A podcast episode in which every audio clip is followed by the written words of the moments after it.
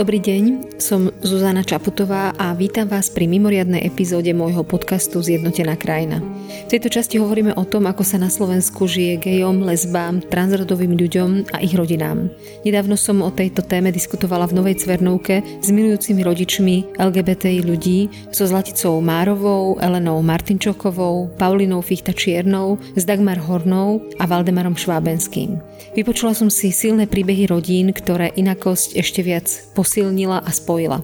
Ďakujem za otvorenosť, s ktorou títo rodičia rozprávali o svojich životoch, životoch svojich detí, o obavách, ale aj o láske a každodennosti. Diskusiu moderovala Barbara Mareková. Všetkých vás vítam na tejto diskusii, kde sa budeme rozprávať o tom, ako sa na Slovensku žije gejom, lesbám, transrodovým ľuďom a ich rodinám. Eh, moje meno je Barbara Mareková, som autorkou podcastu Ľudskosť v denníku SME a vítam medzi nami prezidentku Slovenskej republiky, pani Zuzanu Čaputovú. Dobrý večer. Dobrý večer.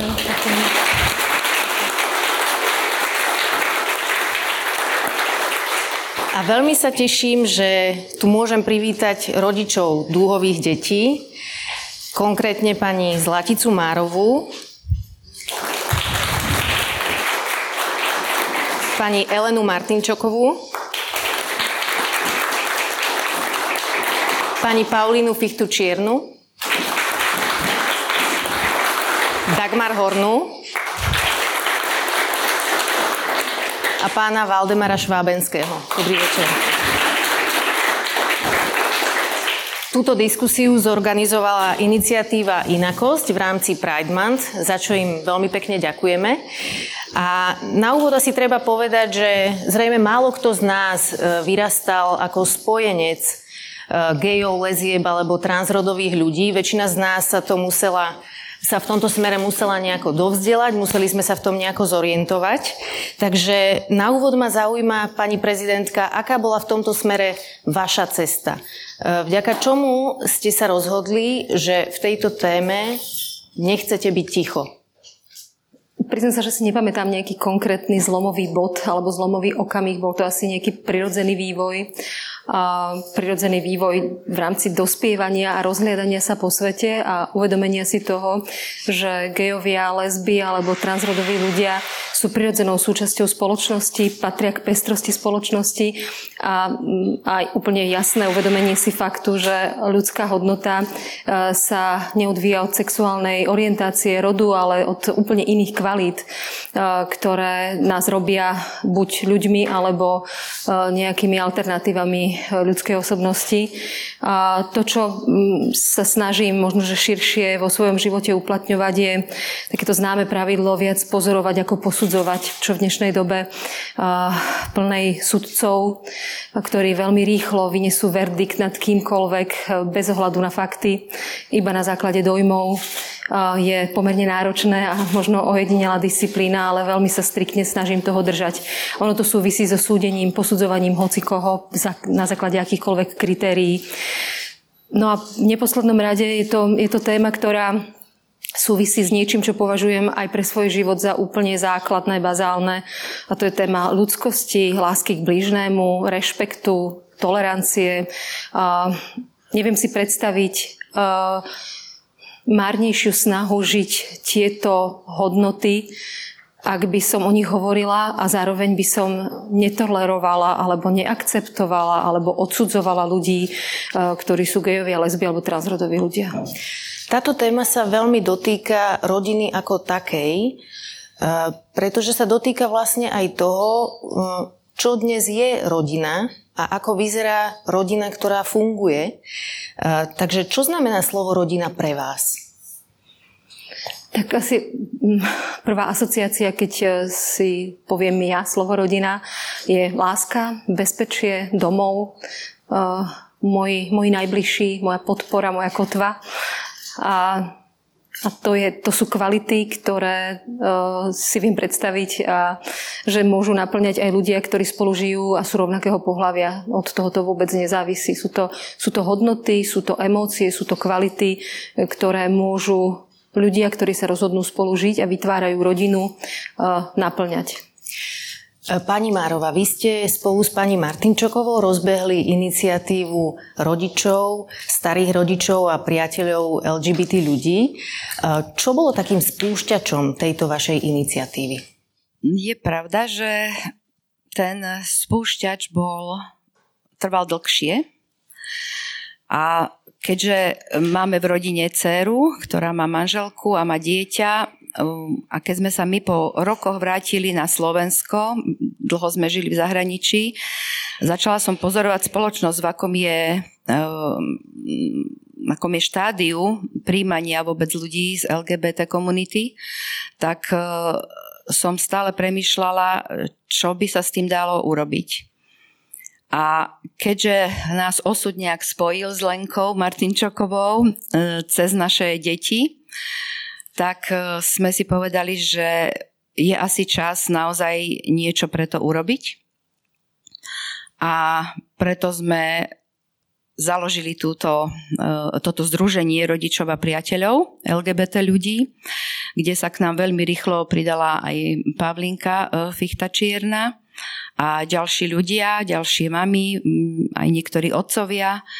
A takto sme vlastne začali kreovať naše zruženie, ktoré sa um, pomerne už teraz aktivizuje a snažíme sa najmä vnútri združenia pomáhať nám, uh, ľuďom, ktorí sú v ňom a samozrejme je našim cieľom pomáhať aj ďalším ľuďom a rodičom najmä, ktorí uh, proste žijú na Slovensku a vnímajú túto situáciu tiež ťažko. Či už Takže je to v prvom rade podpora rodičov dúhových detí, hej?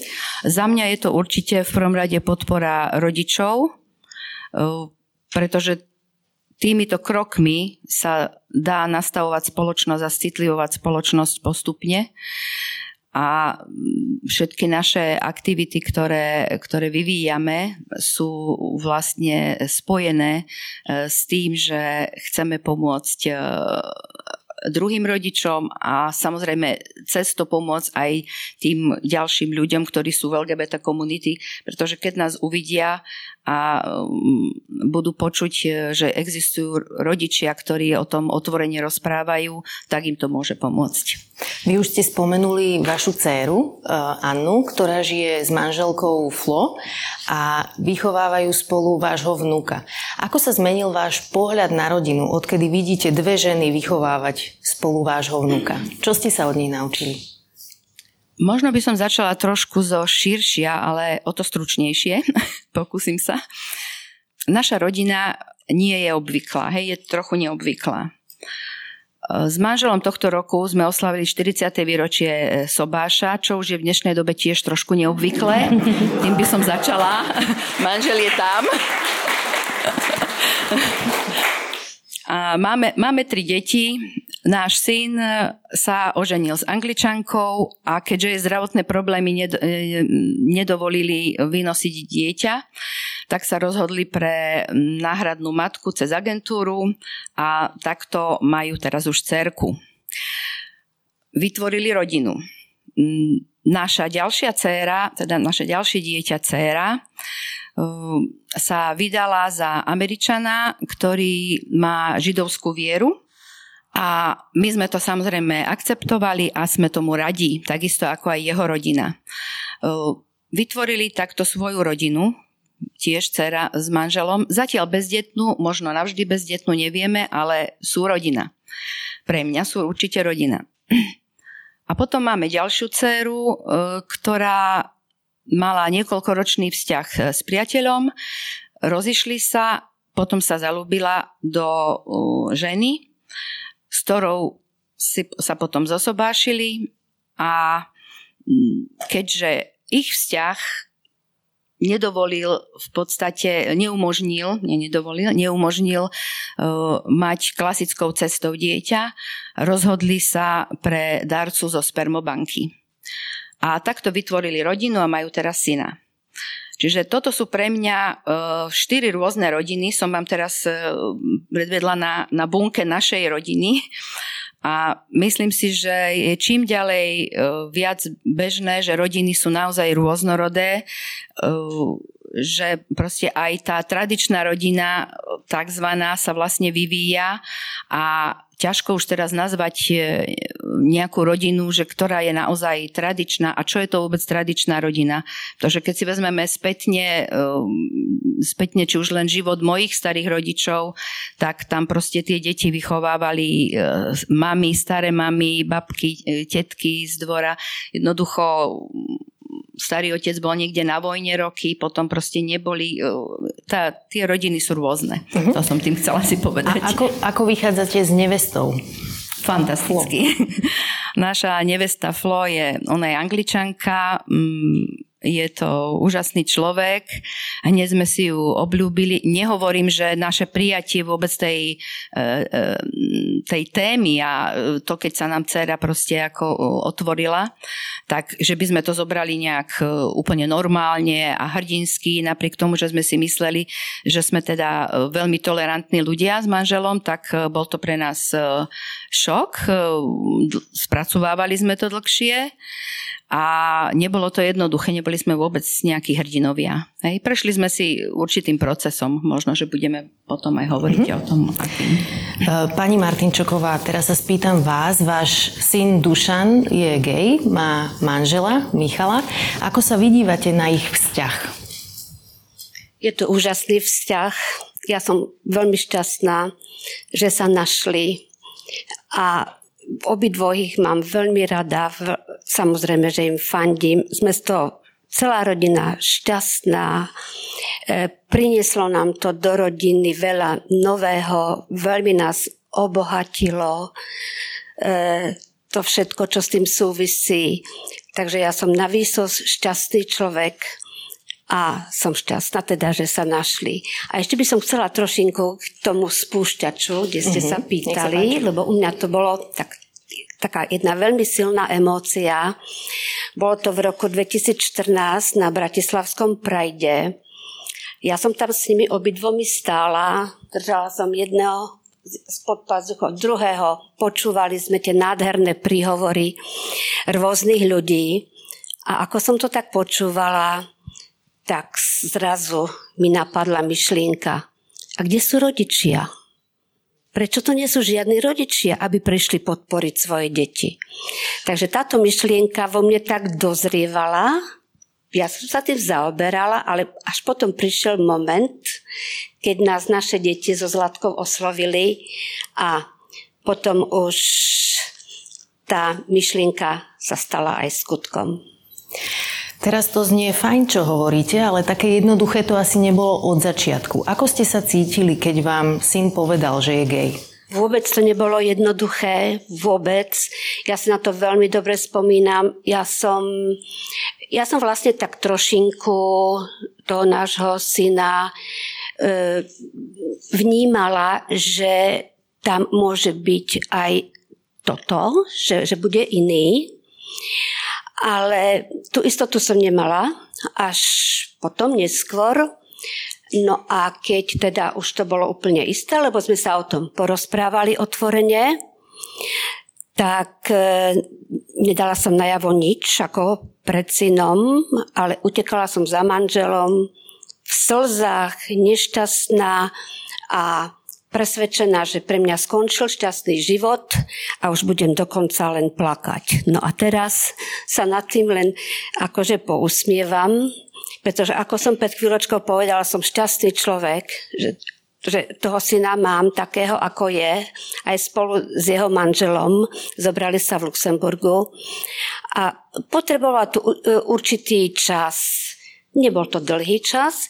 A prečo som bola taká nešťastná? Otázka na ktoré by bolo treba odpovedať, pretože by bolo jasné, akú spoločnosť tu máme, e, aké názory prevládajú, koľko nevraživosti, e, až nenávisti e, tu produkujú rôzni ľudia. A to moje milované dieťa, ktoré som nadovšetko milovala, bude čeliť takým ako veľmi podľa mňa ako strašným prekážkam a jeho život e, bude ťažký, komplikovaný. Ale nič sa z toho nenaplnilo. E, Dušan je človek, ktorý má veľa priateľov, má také vlastnosti, že a teraz je to také nepekné odo mňa, asi, že sa chválim, tak už prestanem. Je to, je to veľmi už, pekné. Už nebude. Pokračujte. Ale ja sa vás ešte spýtam, keby, keby ste s dnešnými vedomosťami a skúsenosťami mohli niečo odkázať svojmu mladšiemu ja, tomu, čo sa ešte bálo. Čo by to bolo? E, čo by som odkázala?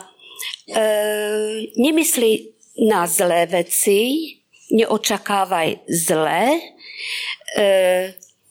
je to možno príležitosť, ako tvoj život môže byť ešte bohatší, krajší, pestrejší. A hlavne, a kde je dostatok lásky a pochopenia, tam sa všetko vyrieši. A našťastie v našej rodine to tak bolo. Pani Fichta Čierna, spýtam sa vás, na vášho syna Johana. Aké to bolo pre vás, keď vám povedal o svojej identite? No, pre mňa to v tej chvíli bola paradoxne veľká úľava, pretože ja som bola trošku v inej situácii. Ja som na svojom dieťati už dlhé obdobie badala, že je nešťastný, že upada do depresí Snažila som sa mu prihovárať a mm, snažila som sa mu pomôcť aj takým spôsobom, že ak teda sa nevie zveriť mne, že môže kľudne vyhľadať odborníka, aj som mu to sprostredkovávala. Avšak ako odtiaľ prišiel neuspokojený, takže nakoniec sa dostal do takej situácie, ktorú konštatoval, že nič mu iné neostáva, len sa zveriť rodičom. Pretože v skutočnosti to bol taký malý veľký hrdina, ktorý to chcel vyriešiť proste sám. Ťažko teraz mi je povedať, že či sa bál, mm, alebo asi to bola zmes všetkého, aj strachu, ako budeme reagovať, aj vôbec ako no, taká nejaká otrav, otrávenosť z toho, že vôbec to má s niekým riešiť, že jednoducho je to jeho vec. Mala som teda obidve deti veľmi také samostatné, vyspelé. A bol to taký pekný, zaujímavý moment pre mňa, ktorý ja popisujem trošku ináč, než si ho pamätá Johan, ale v zásade napísala som pár možností na lístok a on mi teda ukázal, ktorá to je. A ja som okamžite v tej chvíli akoby naštartovala v úvodzovkách a snažila som sa hľadať pomoc. A potom sme sa dopatrali nejakej podpory na Slovensku a tak ďalej. To je už iný príbeh, ale e, v každom prípade ja som neprežívala e, nejaké emócie nešťastia z toho, že je moje dieťa iné. Ja som sa pohybovala v mojej umeleckej komunite pomerne často, som sa stretávala s ľuďmi, ktorí e, mali buď inú sexuálnu orientáciu alebo rodovú identitu. A títo ľudia sú mnohí moji priatelia, ja s nimi aj spolupracujem, alebo spolupracovala som na nejakých projektoch. Takže pre mňa prvá, prvá emocia bol skôr strach, ako spomínala aj Lenka Martinčoková. O, najmä, keď som sa dostávala hlbšie do témy ohľadom transrodovej problematiky na Slovensku alebo transrodovej témy na Slovensku, tak som zistila, ako veľmi nefunguje systém, mm, ako je veľmi spoločnosť naladená voči, teraz zle transrodovým ľuďom a ako chyba vzdelanie v tých, týchto témach. Takže... Myslíte teraz zdravotníčky a zdravotníkov alebo expertov na mentálne zdravie? V akej oblasti vznikali no, tie problémy? Ja som sa to teraz, teraz som to povedala akoby takým oblúkom, ale vlastne myslela som to e, krížom cez celú spoločnosť. Myslím tým akoby uh, aj na to, že uh, nemáme samozrejme vôbec nastavený dobre zdravotný systém, i keď ja teraz evidujem aj nejakým spôsobom sa snažím, keď mám možnosť aj spolupracovať s ľuďmi, ktorí sa tejto téme začali veľmi dobre a intenzívne venovať. Uh, na Slovensku vlastne dosť dlhú dobu sa témam e, venuje, venujú ľudia, ktorí boli mm, Teraz je to Imporadňa e, a v Košiciach Prizma. Predtým e, to bola iná inštitúcia, ktorú, s ktorou sme my začali komunikovať a ľudia, ktorých si veľmi vážim a niektorí boli tak veľmi akoby námahaní tým, tým ako málo sa im dostáva pomoci zo strany štátu a pochopenia, že často až vyhoreli a možno teraz skáčem 5. cez 9. ale nemôžem si odpustiť, aby som vsunula sem to, že ako veľmi som im vďačná za to, ako nám veľmi pomohli, aby sme sa mm, dokázali vysporiadať s tou situáciou o, voči alebo teda mm, voči spoločnosti, ale aj v tom našom najbližšom rodinnom kruhu, ako nám radili krok za krokom a tak ďalej. Neviem, či by som tu, či by bolo vhodné menovať. ja by som ich veľmi rada menovala. Môžete. Ako bola napríklad Katka Franeková, Romina Kolárik, Christian Havliček a ďalší. A mm, nechcem povedať rovno, že zachránili nám život, ale svojím spôsobom a istou formou nám zachránili e, proste v tej chvíli ten život, pretože nikto iný e, v našom okruhu, alebo koho sme sa dopatrali sa tomu takým dobrým spôsobom, správnym spôsobom nevenoval a dokázali nás veľmi dobre a rýchlo usmerniť. Ja som nadobudla dobre sebavedomie a potom som postupne dokázala komunikovať správne tieto témy pomerne náročné, keď to človek e, komunikuje na Slovensku s ľuďmi, ktorí o tom nemajú šajnu e, takým sebavedomejším spôsobom. Povedzte nám ešte trocha o svojom synovi. V čom je výnimočný? Povedzte nám o, o ňom ako jeho mama. Čo ste sa od neho naučili? Ja mám dve deti a od obidvoch som sa naučila strašne veľa. Niekedy mám pocit, že skôr ja som ich dieťa, ale to je reálne pravda. Sú to zaujímavé osobnosti, veľmi inteligentní ľudia, s ktorými rada som, rada s nimi komunikujem a rada s nimi dokonca aj spolupracujem. Keď bolo dlhé obdobie korony a Johan musel byť doma, tak sme vlastne spolu spracovali aj jeden umelecký aktivistický projekt, ktorý upozorňoval na veľmi ťažkú situáciu transrodových ľudí v Čechách a na Slovensku a vtedy vlastne už boli aj prvé signály zhoršovania situácie v Polsku a v Maďarsku. A aby som sa vrátila k môjmu synovi, no ani neviem, ako to povedať v skratke, pretože mm, ja som napísala taký článok, alebo teda taký rozhovor som mala, sa to volá Stelesnené šťastie. Bolo to uverejnené v Glosovali ešte v roku 2018 a tak v tej skratke by som to asi nechala. Ďakujeme. E, pani Horná, povedzte nám aj vy, ako si spomínate na tie svoje prvé pocity, keď ste sa dozvedeli, že vaša dcera je lesba? No, ťažko povedať, či som sa to dozvedela. A dá sa povedať, že možno moja dcera bola viac prekvapená zo mňa ako ja z nej.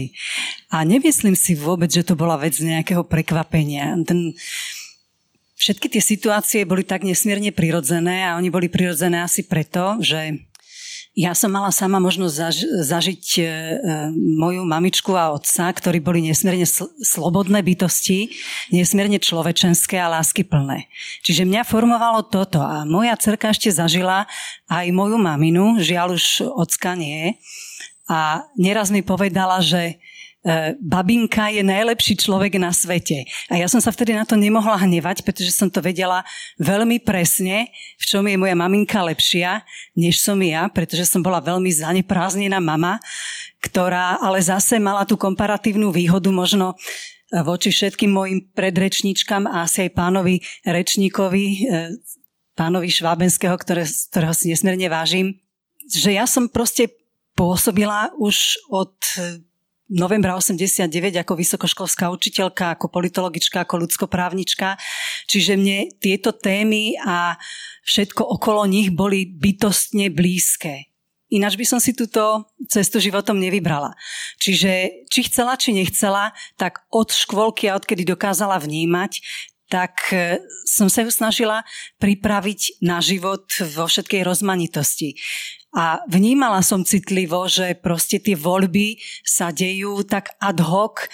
Raz to boli mládenci, ktorí sa u nás vystriedali a prišli na návštevu, ale musím povedať, že napriek tomu, že som mala ako každá mama obavu, že koho si to dievča privedie domov a z lozičných dôvodov tie, tie obavy boli až veľmi odôvodnené, tak e, musím povedať, že mala nejaké šťastie vždy na tú voľbu e, tých svojich priateľstiev a partnerstiev. A vždy som to teda brala s veľkou satisfakciou, že to boli veľmi pekné partnerstvá. A teraz je to taká situácia, že síce mám jednu dceru, ale pribudla mi druhá. A je to takisto, je jedináčik Dianka, ja som bola jedináčik, moja Saška je jedináčik, čiže sme také, taká kompozícia troch báb, ktoré asi sú veľmi suverenne vychované do života, ale zároveň musím povedať, že e, obidve sú veľmi spoločensky obľúbené a doslova robia aktivity, ktoré sú verejne prospešné a proste ľudomilské, človečinovské a proste tohto druhu. Čiže ja nemôžem e, nejako vyjadriť ani nejakú mieru nostalgie alebo e, nejakého pocitu menej cennosti alebo nejakej ukrivdenosti alebo niečoho. Samozrejme veľmi pozorne vnímam, pretože je to moja profesijná rola aj analytický, aj lektorský, aj učiteľský, akokoľvek všetko, čo súvisí s ľudskoprávnymi témami v ich absolútne širokom rozsahu. A myslím si, že e, tých krívd a tej bolesti už bolo dosť. Proste sa musí spraviť hrubá čiara, ale na druhej strane musím povedať, že ma veľmi naplňa radosťou a optimizmom, pretože napospol pracujem s mladými ľuďmi, predovšetkým stredoškolákmi a vysokoškolákmi a ja to vidím. Vidím tu tú formatívnu zmenu. To sú proste už iní ľudia, to je iná generácia.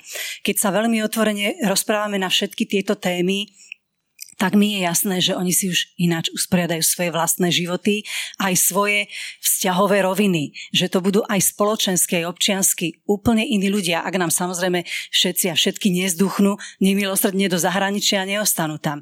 Čiže na jednej strane mám z nich obrovskú radosť, na druhej strane ma boli srdce, že títo skvelí mladí ľudia, s ktorými prichádzam do kontaktu a dá sa povedať, veľmi zjednodušene, že majú o mnoho upratanejšie hlavy, než mali ich rodičia a neraz si vypočujem veľmi intimné spovede týchto mladých ľudí, ktorí sú veľmi otvorení a ktorí sa chcú zhovárať a neraz mi povedia, nuž, v mojej rodine to už nebude ináč, ale ja si, ja, ja si svoj vlastný život zariadím iným spôsobom. A to ma teda naplňa skutočne veľkým optimizmom a myslím, že aj chcem povedať pani Martinčekovej, pani Márovej, pani Fichtačiernej, pánovi Švábenskému, že nebojte sa, ono sa to poddá a pôjde to. Keď, keď nič iné, tak to bude tá generačná výmena, ktorá podľa mňa príde veľmi skoro, lebo ja už šípim tých 30 40 30 40 že to ide. Takže v tomto som veľká optimistka.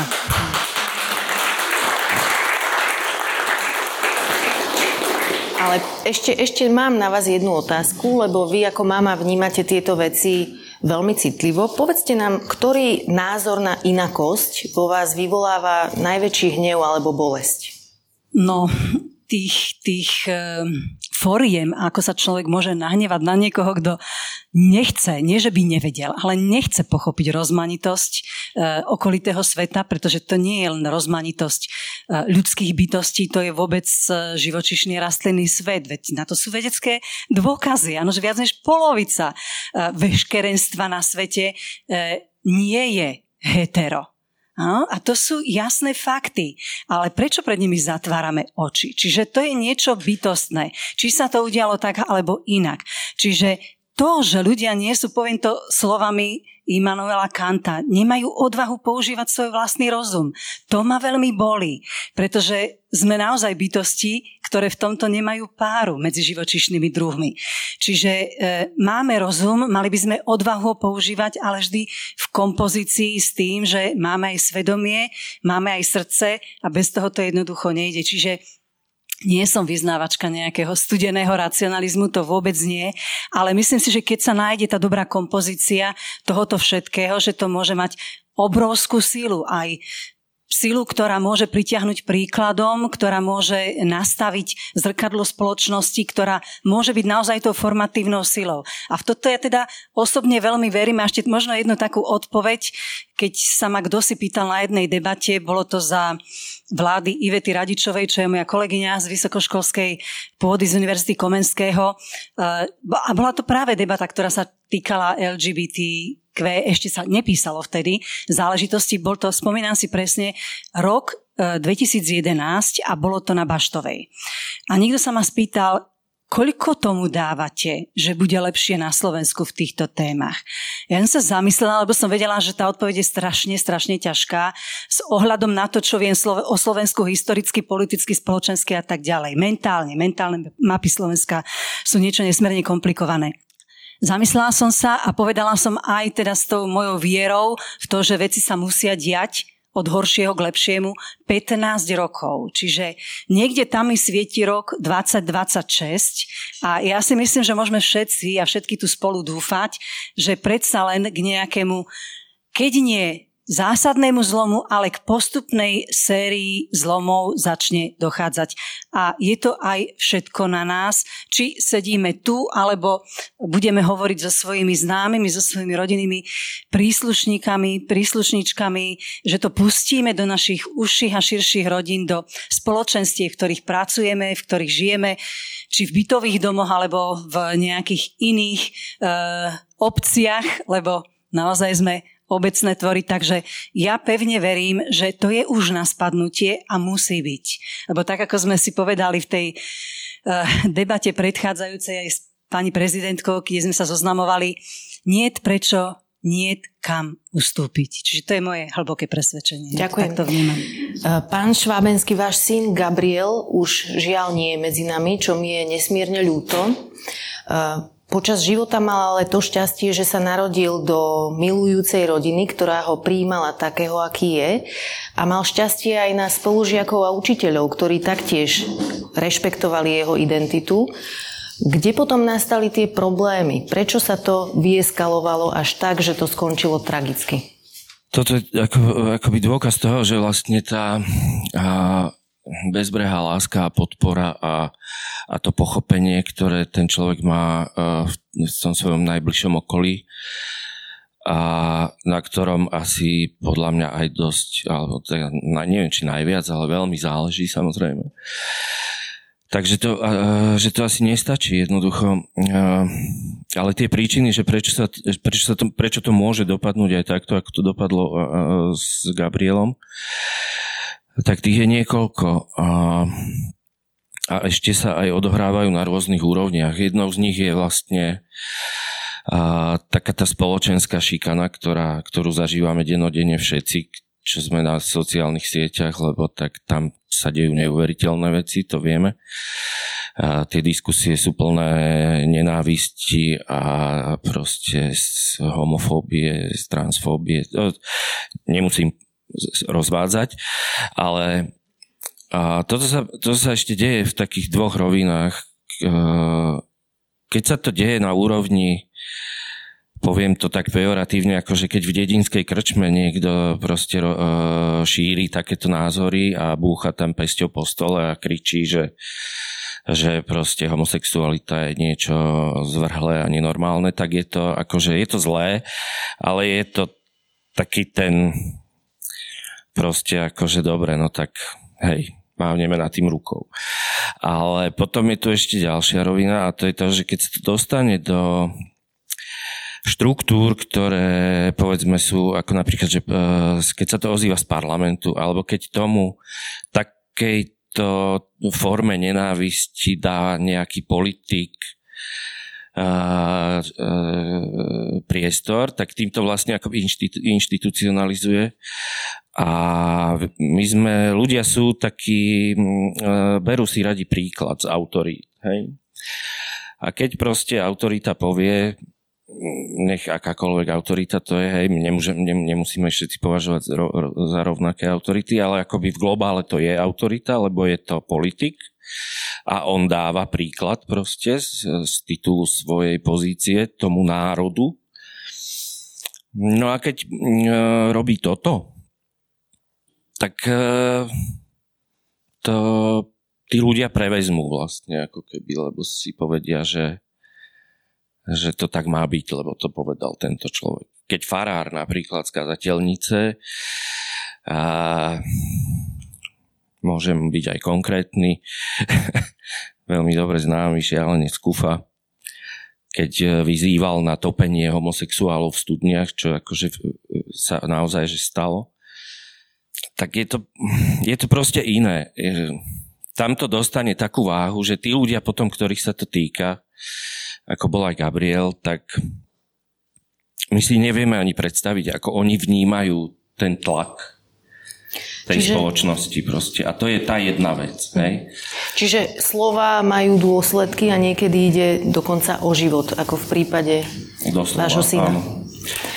A povedzte no, nám... Po, potom je to ešte, uh-huh. ešte akože tá ďalšia rovina a to je to, čo tu naznačila Pavlína pred chvíľou a to je tá medicínska metodika, ktorá vlastne na Slovensku akože vôbec nefunguje.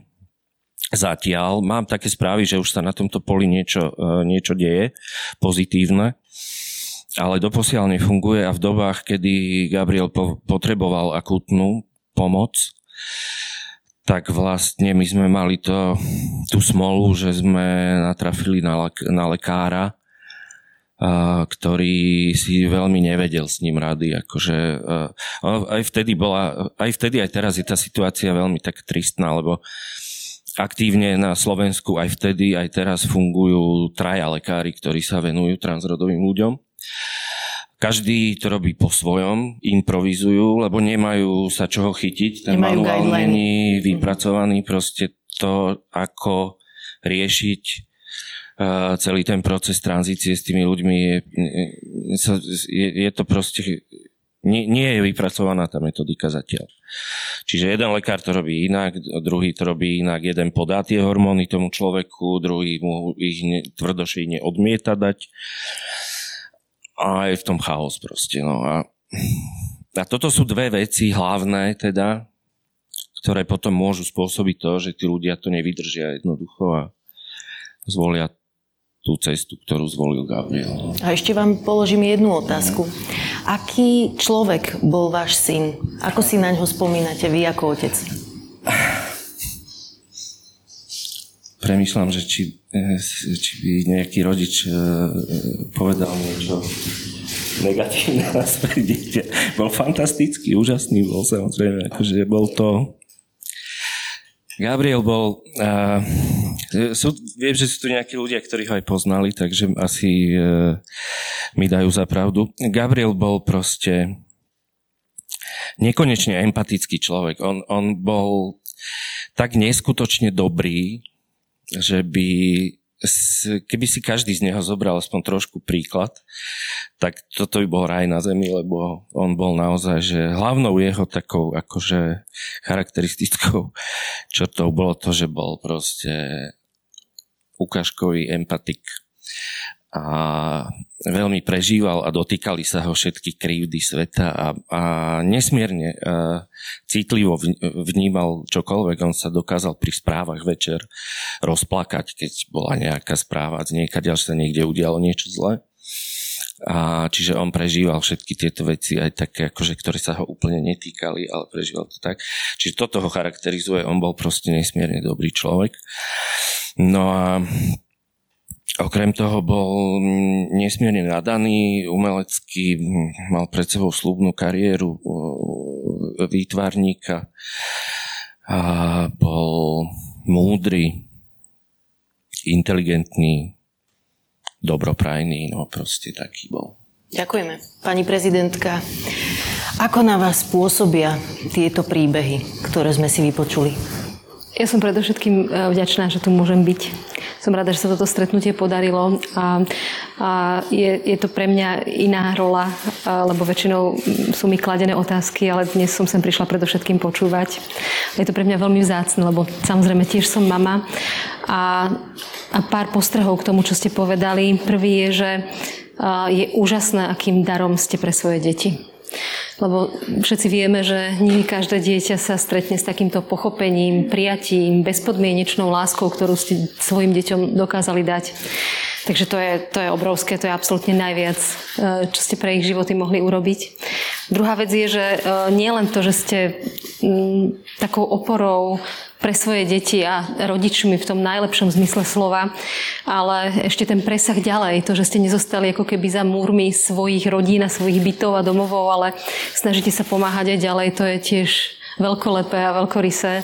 Takže veľká vďaka aj za iných ľudí, ktorí nemajú možno to šťastie a rodičia ešte prechádzajú procesom, ktorý ste aj vyspomínali, alebo sa na tú cestu ani nechcú vydať lebo aj také prípady sú. Takže je to nesmierne asi náročná výzva v spoločnosti, v ktorej žijeme. Ďalší postreh alebo poznámka, ktorú som chcela povedať, je, že veľmi sa teším tým optimistickým vyhliadkám, ktoré ste spomenuli. Ja som optimista, to mi pomáha prežiť. Aj keď niekedy v mojej práci je to veľmi ťažké ňou zostať. Ale tak, tak to je. A, a, a ako sme sa zhodli predtým na tom krátkom našom stretnutí pred touto diskusiou, tak tá situácia mm, nielen na Slovensku, ale aj v okolitých krajinách zahraničí sa v tejto téme skôr ako keby zhoršuje. A nesmierne vyrušuje aj mňa, že sa to zneužíva ako politická karta. Absolútne pre mňa nepochopiteľných dôvodov. Áno, má to nejaké možno aj racionálne korene, strašiť inakosťou, ale je to nesmierne nefér a krátko zraké. Takže tá situácia alebo tá cesta, ktorú máme pred sebou, je ešte, dúfajme, že nie v čase dlhá, ale zrejme strmá. Ja sa pokúsim byť čo najužitočnejšia. V tomto aj pre mňa je preto dôležité byť tu, počúvať vás, čo najviac rozumieť tej situácii, aby som mohla byť čo najužitočnejšia, hoci bez exekutívnych a zákonodárnych právomocí, rešpektujúc mix, ktorý vyšiel z volieb, ktorý znamená vlastne zloženie parlamentu, ktoré má skôr konzervatívne ladenie, než naopak. To mi ale nebráni, samozrejme, tak ako aj v kampani, aj počas výkonu mandátu, e, povedať, čo si myslím, prísť na takéto stretnutie alebo na akékoľvek iné, ktoré bude mať pocit, že má zmysel, aby som tej téme pomohla. Som veľmi otvorená načúvať námetom v tomto zmysle, ako téme pomôcť, lebo um, každý krok uh, v pozícii vrcholovej politiky uh, je tie interpretácie, ktorými sa následne stretnete, sú veľakrát v podstate častejšie ďaleko od pravdy. Takže aj preto musím zvažovať aj každé slovo, ktoré niekedy jednoduchý symbol by bol síce možno rýchlým riešením, ale možno by neotvoril cesty k porozumeniu. A to, čo sa mi zdá, že je najdôležitejšie, je hľadať spôsob, ako rozširovať porozumenie, akceptáciu, ako, ako sa uchádzať o, o chápanie u ľudí, ktorí nie sú úplne zablokovaní e, zdravému rozumu a, a citlivému vnímaniu veci. Takže veľká vďaka za, za vaše zdieľanie. Budem veľmi rada počúvať aj ďalej. A možno iba jedna otázočka, ak, ak môžem uh, vás na chvíľočku zastúpiť. Keď uh, vnímam túto tému z pozície mamy, tak uh, vždy, keď započujem treba z televíznych novinách, kdekoľvek na svete, nebude aj v okolitých krajinách, alebo aj na Slovensku, opäť informáciu, ktorá vlastne znamená politické zneužitie tejto témy, tak si uvedomím, akou, aký zvláštny pocit to musí byť pre rodičov, ale aj pre lesby, gejov alebo transrodových ľudí, že opäť niekto vlastne hovorí o nich nepriamo, hovorí o nich ako o, o niečom, čo sem nepatrí, je nezdravé, čo treba zmeniť, alebo o tom nehovoriť, alebo čokoľvek. A ten zvláštny pocit neakceptácie, vyradenia zo spoločnosti, s tým, že nevieme, aký ten trend bude. Hej, v histórii nedávnej relatívne boli, boli všelijaké udalosti, ktoré pomaly sa snažili exkomunikovať niektoré skupiny ľudí. Ako toto vnímate, ako toto spracovávate, ako cez toto idete? Alebo cez to idú vaše deti? Ako, ako s tým? Je to vždy veľmi ako bolestné niečo také počúvať a zároveň je to priestor alebo pre mňa čas, kedy si dávam otázku, prečo je to tak. Prečo? Prečo? A mojou odpovedou je, že na prvom mieste niekto si vlastne vytlka politický kapitál z toho, Častokrát sa to stáva ako kartou v politike. Na druhom mieste, čo mi je veľmi ľúto, je to, že oheň do ohň, e, olej do ohňa prilieva aj církev, väčšina predstaviteľov našej církvy a sú to práve oni, ktorí majú krédo láska k blížnemu. Ale na to v tom momente ako si nie je miesto, pretože si uzurpujú právo e, kategorizovať ľudí. A čo je pre mňa ako naj bolestnejšie, alebo je to silné slovo, je to, je to e, skôr ľútosť nad tým, že títo ľudia, mnohí z nich nepoznajú konkrétnych ľudí, nepoznajú ich osobné príbehy, nedajú si námahu, aby sa zoznámili s tými ľuďmi, ale vynášajú súdy. Čiže aj pre nás, vidím to ako taký cieľ pre nás, je e, ako sprístupňovať tie príbehy, oboznamovať ľudí, lebo z mojej vlastnej skúsenosti, ja viem, ktorú mám už dlhé roky, mnoho ľudí E, keď sa s nimi rozprávam, zmenia svoj názor. Ale skutočne to, to nie je nejaká idealizácia, ale veľakrát som počula, no dobre, že si mi to povedala, ja som to nevedel, nevedela. Takže veľk, veľká akože, miera toho nepriateľstva vzniká z neinformovanosti, ktorá je zdrojom neistoty a neistota generuje strach. Strach pred niečím, čo nepoznáme. Ja ako novinárka môžem len potvrdiť, že príbehy majú obrovskú moc. My, čo píšeme články, robíme reportáže, toto vieme. Takže o to viac sme vám vďační, že ste tu dnes s nami a že ste ochotní nám tie svoje porozprávať. Ale mám ešte jednu otázku na vás, pani prezidentka. Vy ste spomínali Maďarsko a tam sa tá situácia vyeskalovala až tak, že vládnej strane Viktora Orbána sa podarilo presadiť nejaké zmeny zákonov, ktoré sú namierené proti gejom, lesbám a transrodovým ľuďom. Ako vnímate tento vývoj v Maďarsku a prípadne aj čo by ste urobili, keby podobný zákon prešiel slovenským parlamentom a dostal by sa na váš stôl? Ten vývoj vnímam samozrejme veľmi citlivo a už som na iných fórach zahranično-politických komunikovala svoj jednoznačný názor. Ak by sa mi takýto zákon dostal na stôl, tak by som ho určite nepodpísala. Vetovala by som ho, ak by bolo veto prelomené, tak by som ten zákon napadla na ústavnom súde preto tam som, preto som bola zvolená a takto to budem určite ďalej robiť. Zároveň musím povedať, že mi je trochu ľúto, že pozícia Slovenskej republiky napokon nezostala v tej skupine západoeurópskych krajín alebo väčšiny krajín Európskej únie, ktoré sa vyjadrili pomerne jednoznačne k tejto téme. Rešpektujem v Európskej rade nás reprezentuje exekutíva, takže e, chápem, že toto je stanovisko vlády. V prípade, ak by sa ten názor tvoril na prezidentskej úrovni, e, moje stanovisko e, by bolo také isté, ako bolo stanovisko väčšiny európskych krajín. Ďakujem, to je pomerne jednoznačná odpoveď. Máme ešte nejaké otázky z publika? Chce sa niekto niečo spýtať? Alebo povedať? Nech sa páči. Ja chcem veľmi poďakovať, že, sa dneska, že sme sa tu dneska stretli a uh, najväčšie vrúcne díky pani prezidentke, že sa vyjadrila s podporou nám všetkých. Ja som ten syn Johan a uh, mami, takže... Ďakujeme všetci, myslím, za všetkých hovorím, že veľké ďakujem.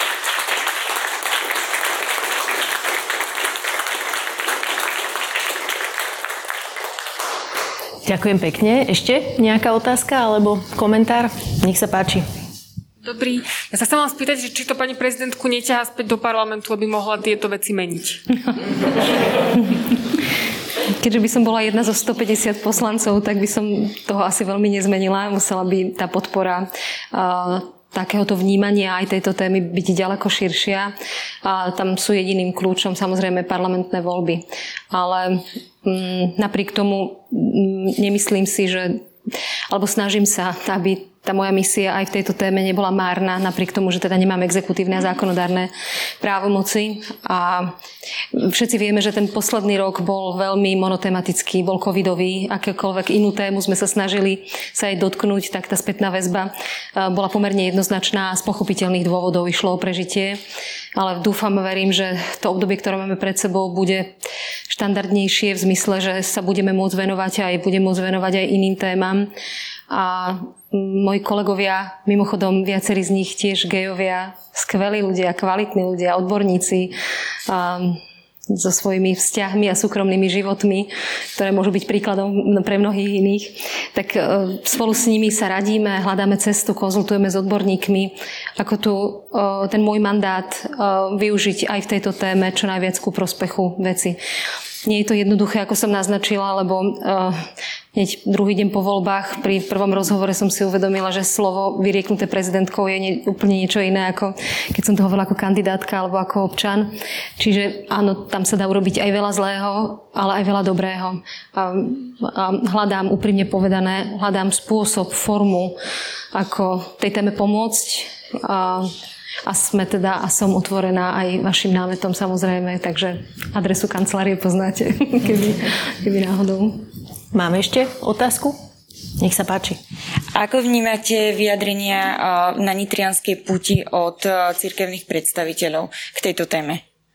A hlavne o tom, že hovorili o nejakej mravnosti, teda ktorá je narušená. Tak ako som naznačila už aj pri tom úvodnom vstupe, uh, Takéto vyjadrenia sú mi cudzie. Neviem ich uchopiť v kontexte kresťanskej vierovky, úprimne povedané, tak ako ju vnímam ja a, a moje korene sú aj v kresťanstve a veľkou inšpiráciou sú práve kresťanskí mystici. Veľkou inšpiráciou je pápež František. Ja neviem, kde by som v sebe zobrala právo súdiť a odsúdiť niekoho kvôli inakosti. Pre mňa je to absolútne nepredstaviteľné v rozpore s láskou k blížnému a so všetkými tými najhlbšími e, princípmi, ktoré e, kresťanstvo robia tak cenným. Takže tak ako to hovoril pápež František, nesúdiť, rešpektovať. Pre mňa je to niečo, čo je absolútne najdôležitejšie a základné v mojom živote. Tak to boli pekné slova na záver. Ďakujem pekne. Ďakujem, že ste si dnes, pani prezidentka, našli čas. Ďakujem aj všetkým rodičom dúhových detí. Prajeme vám všetko dobré. A ďakujem aj milému publiku.